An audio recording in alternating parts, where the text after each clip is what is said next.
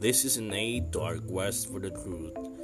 Here we will be aiming to present the truth that is found in the Bible.